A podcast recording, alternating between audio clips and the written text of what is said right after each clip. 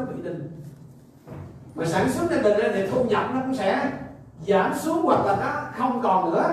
Mà khi đó, thì cái sức mua nó sẽ giảm, tức là nó cứ kéo theo nó như vậy. Thì công việc làm ăn nó đình trệ nè, mất thu nhập nè, rồi kéo theo cái quan hệ xã hội nó thì sao?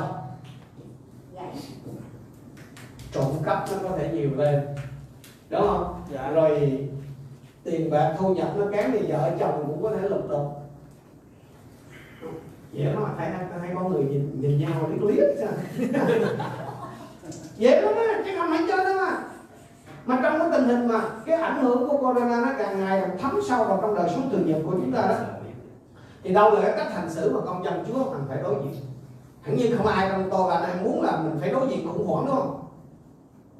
Đúng là không ai muốn đâu. Mình muốn là cái cuộc đời nó cứ nó hanh thông, mình muốn công ăn việc làm nó cứ nó đều chứ không ai muốn đó. Tự nhiên nó tắt ngang như vậy được. Nhưng mà khủng hoảng đang xảy ra, dù tôi và em có thích hay không thích gì, điều đó nó vẫn đang xảy ra.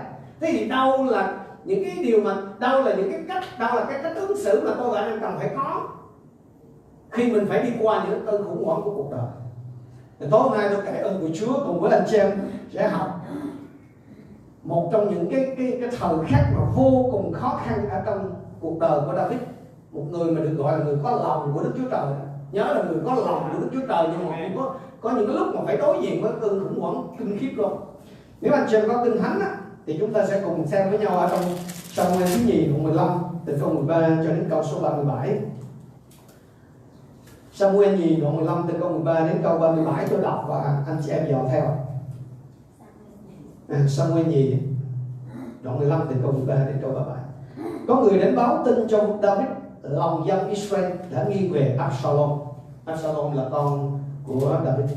Vì vậy David nói với tất cả vùng thần đang ở với mình tại Jerusalem: hãy trỗi dậy, chúng ta phải chạy trốn ngay, nếu không chúng ta không thể thoát khỏi Absalom được. Hãy nhanh chóng đi khỏi đây, kẻo nó sẽ đuổi kịp, giáng họa cho chúng ta và dùng gươm giết hại dân trong thành.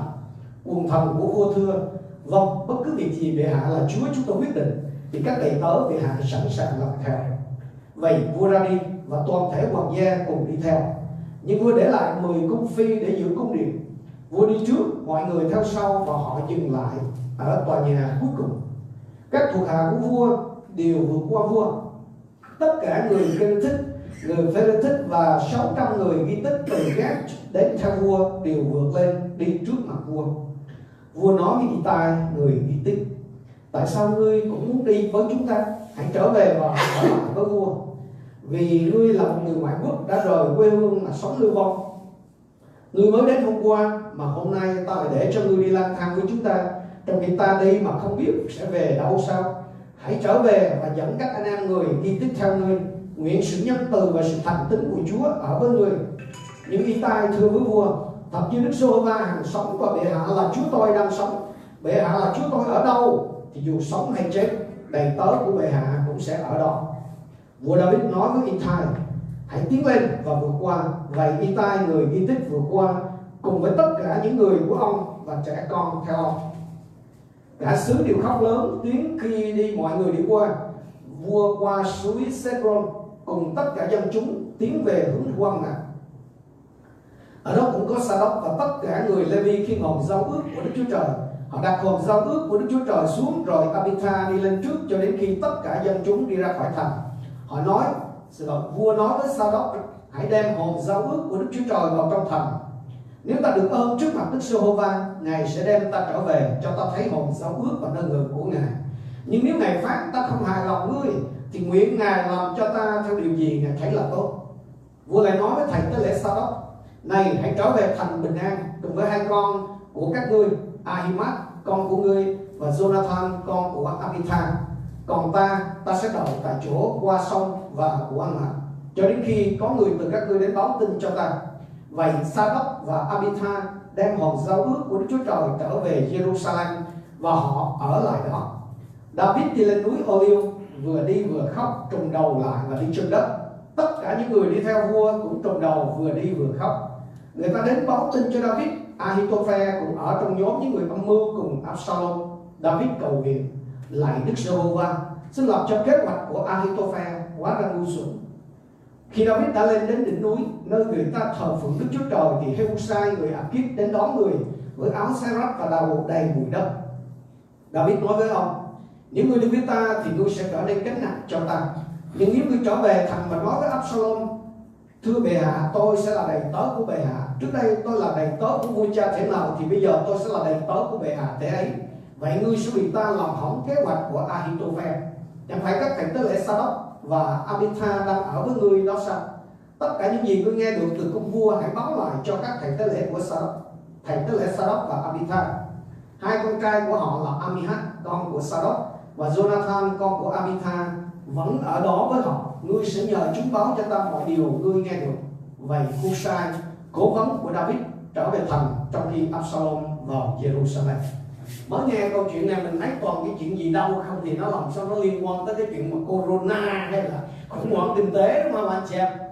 Vâng, thật sự khi tôi nhận lời đến đây để cùng học lời Chúa với anh chị em trong buổi tối hôm nay tôi suy nghĩ rất là nhiều. Đang cái tình hình hiện nay như thế này mà giảng thì giảng cái gì? Làm gì thời xưa có vụ corona?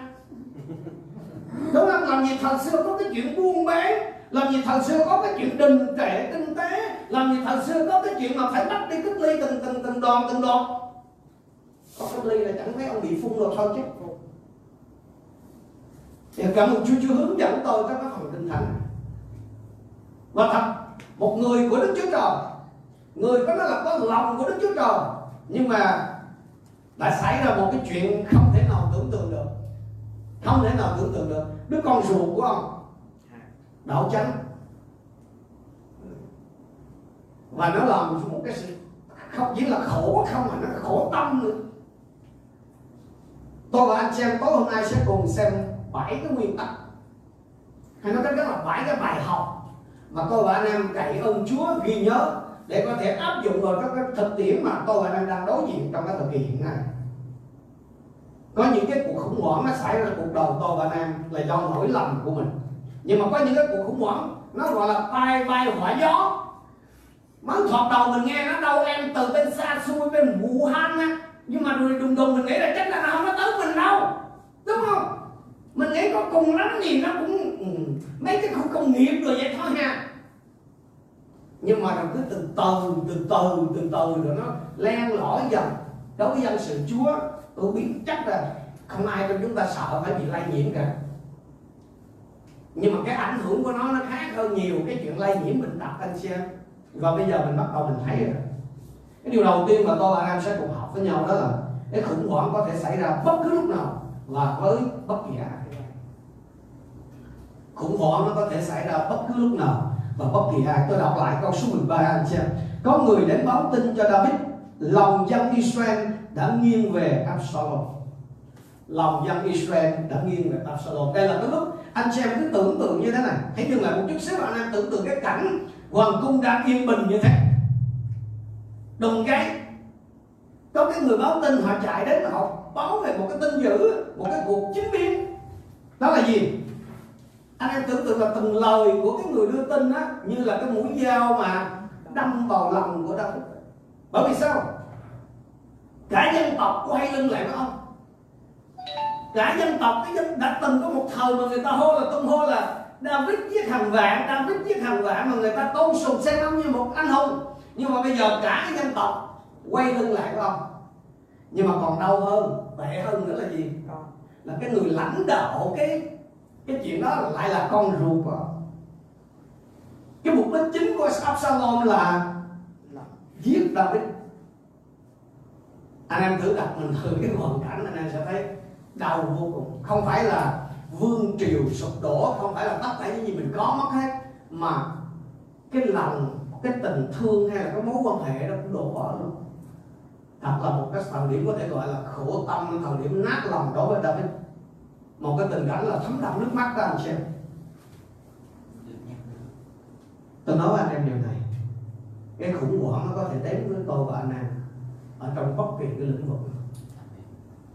Nó có thể đến với tôi và anh em một cái thời điểm mà chúng ta không thể nào tới được.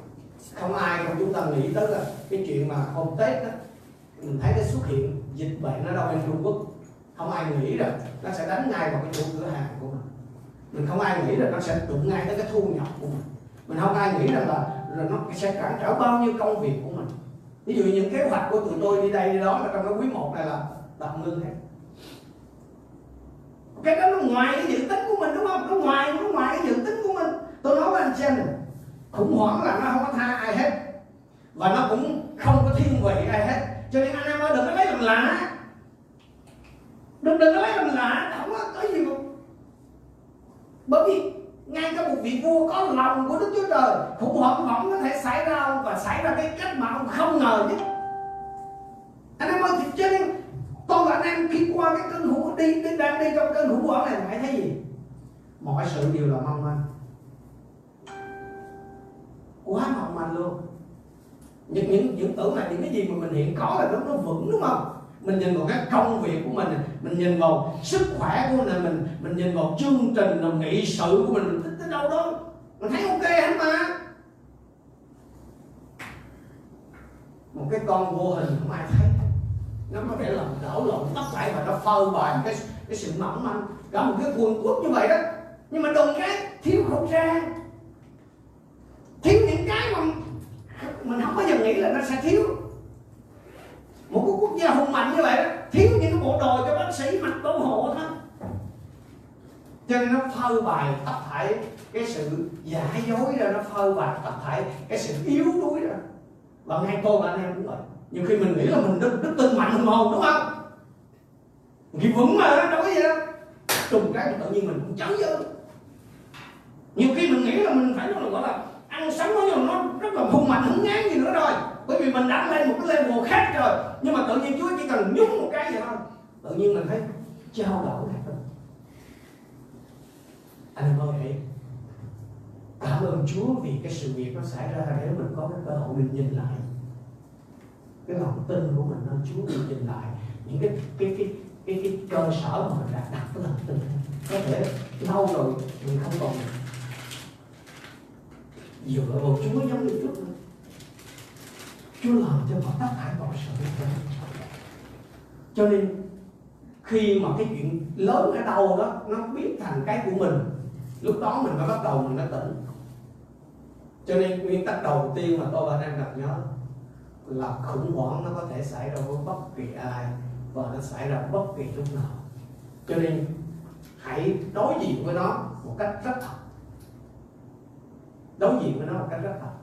Bởi vì Chúa tạo dựng nên tôi và anh em theo cái kế hoạch trước của Ngài, trong đó có từng chi tiết và có cả cái chương trình này. Chúa rung lắc chúng ta để gì? Để những gì không rung động nó còn lại đến đời. Amen.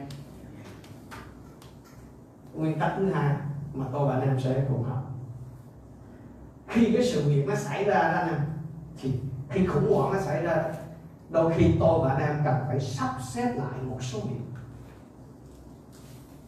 Sáng hôm nay khi ngồi chuẩn bị cái sứ điệp này, tôi suy nghĩ rất là nhiều về từng anh em trong cái gia đình mình là tại đây. Amen. Bởi vì cái sứ điệp này là tôi soạn riêng ra đây mà. Tôi suy nghĩ rất là nhiều, bởi vì làm sao mà cái chuyện của các ông vua cái thở nào thì nó lại liên can gì ở đây được cho anh em của tôi. Anh em để ý tôi đọc lại từ câu 14 cho đến câu số 18.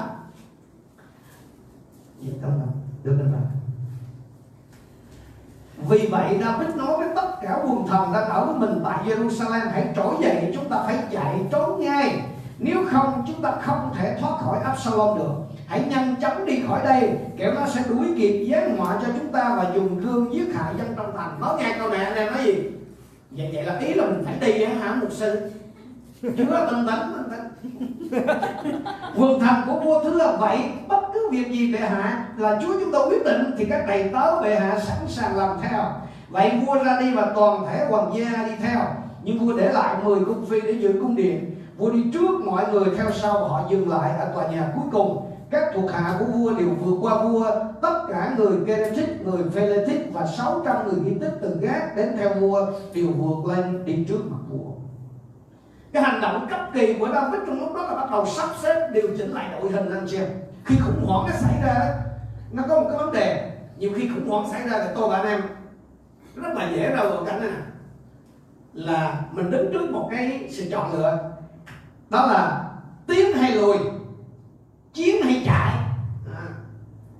Phần lớn con dân Chúa và kể cả người ngoài cũng vậy thôi. Khi mà đối diện với những cái cách trở trên cái hành trình đi theo Chúa hoặc là trong công ăn việc làm thì mình thường hay là không có dừng đâu. Khi mình gặp khó mình không có dừng, bởi vì cái bản lĩnh của mình mà. Cho nên mình thường hay làm vậy này, biết không? Tiến. Thật ra mình làm cho cái công việc nó tay quầy thế. Đôi khi Chúa cho phép sự vụ nó xảy ra để tôi và anh em tạm dừng lại và sắp xếp lại. Nếu chiến á, thì David có thể là sẽ bị đánh bại, bởi vì cái quân bên kia đó, quân của ông con là đang hừng hực khí thế chiến đấu mà. Nếu mà ông đương đầu là ông có thể đánh bại. Và sao? Jerusalem có thể phải trả giá rất là đắt để bảo vệ cái vị vua của mình là David.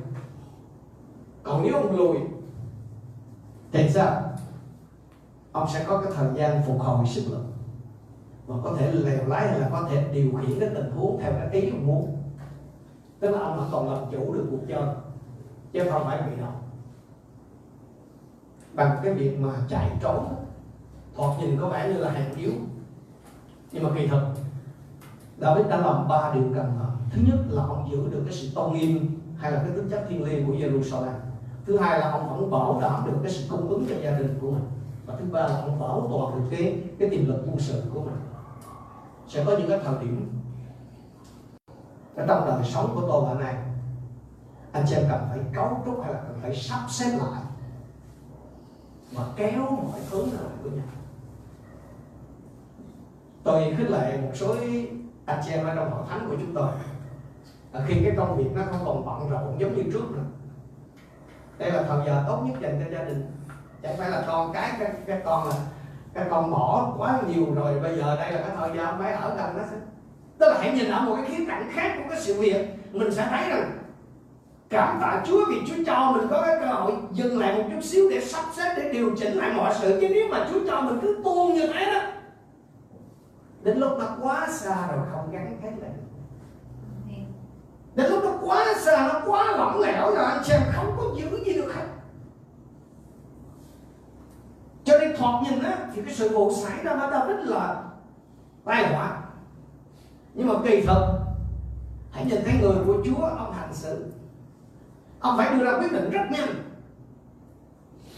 Lùi hay đánh, chiếm hay chạy.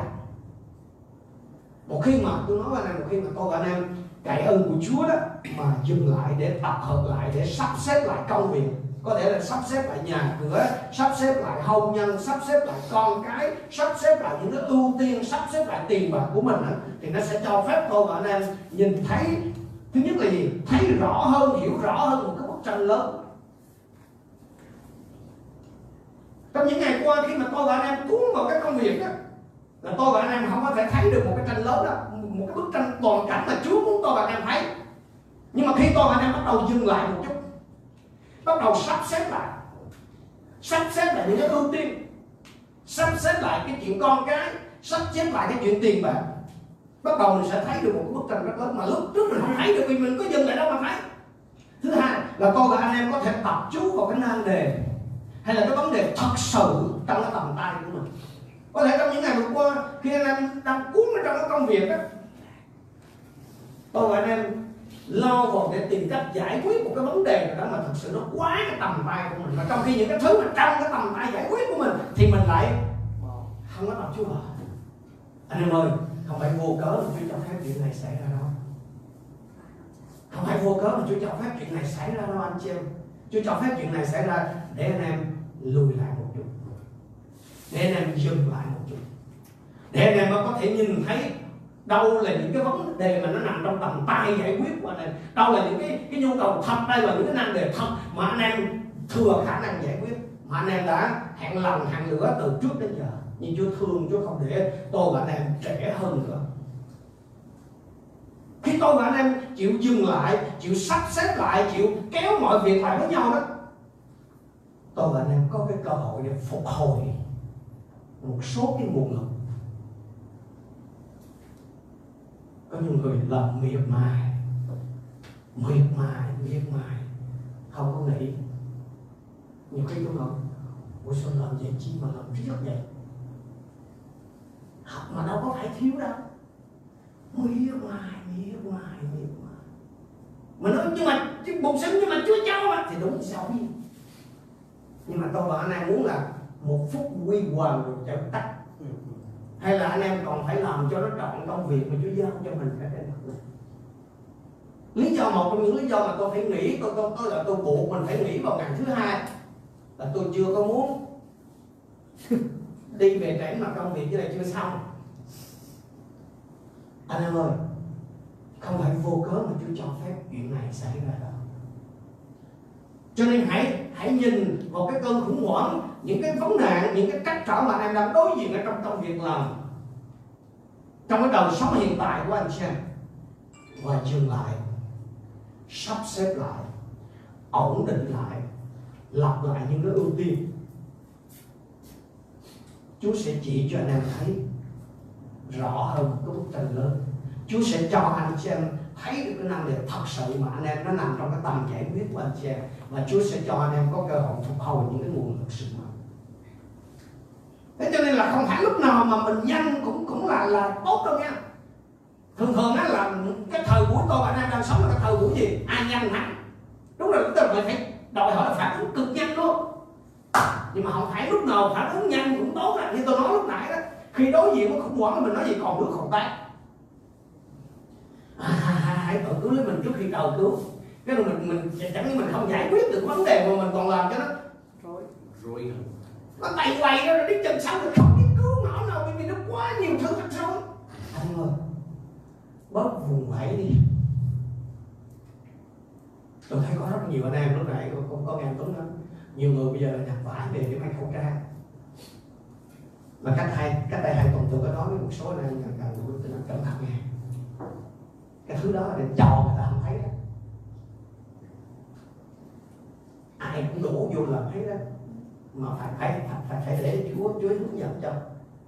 Chứ nhặt máy xịn mà máy ba kim rồi các thứ mà vậy rồi xong rồi là đem cho cái thứ khác thì vậy, chứ cái thứ này là cho người ta không thấy á. Nó thấy dịch rồi đâu có. Có một người trong hội thánh đó, mới hồi trưa hỏi tôi là thầy tư vấn giùm mà bây giờ có một cái đối tác là sẵn sàng đầu tư cho công ty công mai cái đồ bảo hộ, tức là đồ kháng khuẩn, áo kháng khuẩn. Tôi nhìn đám đuối luôn, tôi nói cầu nguyện đi chứ mai ra là ổng ai mặc nó chết luôn. Nói chuyện là ông hỏi ổng tư vấn sao ổng nói còn lần ra không vậy. Nghe thì nó rất có lý, mà tôi nói cái này là đu trend không, cái này là coi như là phong trào thôi. Trời ơi, tao nói ăn đường Tâm Kỳ Tâm Quý hay nó ngồi nó ăn nó uống buổi tối ngạt luôn, chứ ở đó mà khánh khủng mà không khánh khủng. Xin Chúa cho tôi và anh em nhận được không phải lúc nào phản ứng nhanh nó cũng đúng đâu nha. Có những thời điểm tôi và anh em cần phải biết lùi. Có những thời điểm, đặc biệt là những cái thời điểm này nè, tôi và anh em cần phải biết lặng, phải biết im lặng. Im lặng, khá im lặng, vì biết rằng ta là Đức Xê-hô-vang. Bởi vì tôi và anh em nó nhiều khi mình nôn nóng mà. Bởi vì công việc thương ngày nó là như thế, và bây giờ tự nhiên nó tự nhiên không có thật, không ai thông báo trước mà cái vậy đó, nó dừng lại. Cái là mình bắt đầu mình nôn nóng, mà càng nôn nóng chừng nào thì sao? Cái quyết định nó không có khôn ngoan ra làm sao. Cho nên như tôi nói, tôi và anh em thường có cái xu hướng là chủ chiến, tức là luôn luôn là có lửa quyết tiến tới á. Khi đối diện với khủng hoảng mà tôi và anh em có cái tinh thần đó thì cũng hãy nhớ là mình là con của Chúa. Không phải lúc nào phản ứng nhanh nó là tốt đâu. Như vậy thì đầu tiên là gì? Tôi và anh em phải hiểu là khủng hoảng là cái điều nó sẽ, đó là chắc chắn nó sẽ xảy ra bất kỳ thời điểm nào mà không những trừ ai. Thứ hai là đôi khi tôi và anh em trong khủng hoảng thì cần phải biết sắp xếp lại một số việc. Nguyên tắc thứ ba, trong khủng hoảng đó, khi đưa ra quyết định đó, tôi và anh em cần phải tính tới là giảm cái nguy cơ tổn hại cho người khác. Giảm cái nguy cơ tổn hại cho người khác. Khi tôi ngồi tôi suy nghĩ cái chuyện mà ông David đã khuyên một vài vị tướng của ông, đặc biệt là những vị mà chỉ huy cái quân đoàn cận vệ của ông á, để bỏ ông ra đi về lại chỗ mà tốt nhất đi. Cái này thì liên quan tới nào, tới anh chị em của con. Vua nói với Y-tai người Ghitít Tại sao ngươi cũng muốn đi với chúng ta? Hãy trở về và ở lại với vua. Vì ngươi là một người ngoại quốc đã rời quê hương mà sống lưu vong. Ngươi mới đến hôm qua mà hôm nay tao lại để cho ngươi đi lang thang với chúng ta, trong khi ta đi mà không biết sẽ về đâu sao? Hãy trở về và dẫn các anh em người đi tích theo ngươi, nguyện sự nhân từ và sự thành tín của Chúa ở với ngươi. Nhưng Y-tai thưa với vua, thật như Đức Xê-hô-va hằng sống và bệ hạ là Chúa tôi đang sống, bệ hạ là Chúa tôi ở đâu, thì dù sống hay chết, đầy tớ của bệ hạ cũng sẽ ở đó. Khi rời Jerusalem, David khuyên Y-tai là một chỉ huy quân cận vệ đó, cái đội quân cận vệ của ông, ở lại thủ đô. Y-tai không phải là người Do Thái, ông là cái người ngoại quốc, tức là người mà gọi là phục vụ dưới trướng của David từ những năm tháng mà David còn lang bạc kìa. Giờ ông về mà ở đó, ông làm chung. Nhưng mà bây giờ khi cái sự vụ nó xảy ra thì David không muốn những cái người mà vô can, tức là những cái người mà gọi là vô can như Y-tai này nè là chịu khổ với mình. Tôi biết tôi có gặp rất là nhiều anh em con dân Chúa nhưng mà là chủ doanh nghiệp rồi các thứ trong những ngày vừa qua, họ cũng trăn trở rất là nhiều về cái công ăn việc làm của công nhân. Nếu giữ những anh em đó, những người ta ở lại á, thì không thể nào mà trả lương đúng như cũ, vì có sản xuất gì được đâu mà trả lương đúng như cũ. Mà nếu mà trả lương thấp thì tự nhiên mình thấy nó cũng áy náy. Chính vì cái buổi trò chuyện đó là khi tôi suy ngẫm cái tổng tính ảnh này, tôi thấy rất là rõ David làm gì anh xem. David để lại cho tôi và anh xem một cái bài học mà mình nên suy nghĩ. Đó là trong cơn khủng hoảng thì hãy làm cái điều tốt nhất có thể cho những người vô can, nhằm giữ họ tránh khỏi cái cơn khủng hoảng đó, tức là giúp họ an toàn khỏi cơn khủng hoảng. Mình có quyền đưa ra lời khuyên cho họ. David khuyên Y-tai rằng là thôi bây giờ cái lòng của ngươi của ta là không có bàn cãi rồi, những năm tháng qua là không bàn cãi rồi, nhưng mà bây giờ chúng ta cũng không biết ngày mai sẽ ra thế nào. Ta đi mà ta không biết mà đâu thì sẽ về đâu. Càng chi mà ngươi ở mà đi với ta, bởi vì ngươi ở lại thì cái nó cũng không có giết ngươi đâu, không có gì phải khổ. Ở lại chúng tôi nó ăn nhà, bây giờ lang thang theo với ta thì thế nào? David không giống như những người khác là bắt kéo người khác chịu khổ giống mình. David bảo Y-tai về lại Jerusalem là bởi vì ông muốn cái người bạn này, con riêng của mình ở lại một nơi an toàn, tránh gây những sự tổn hại, tức là tính phương án tốt nhất. Bởi vì David họ biết rằng là ông không thể bảo đảm cái thỏa thuận trước đến giờ thêm nữa, và David cũng không thể biết được cái chương trình hành động sắp tới của mình. Nhưng mà anh em biết không, khi cái người chủ, tức là David thật lòng với cái người mà thân cận của mình, anh em thấy Y-tai nói cái câu gì? Thật như Đức Giê-hô-va hằng sống và bệ hạ là Chúa tôi đang sống, bệ hạ là Chúa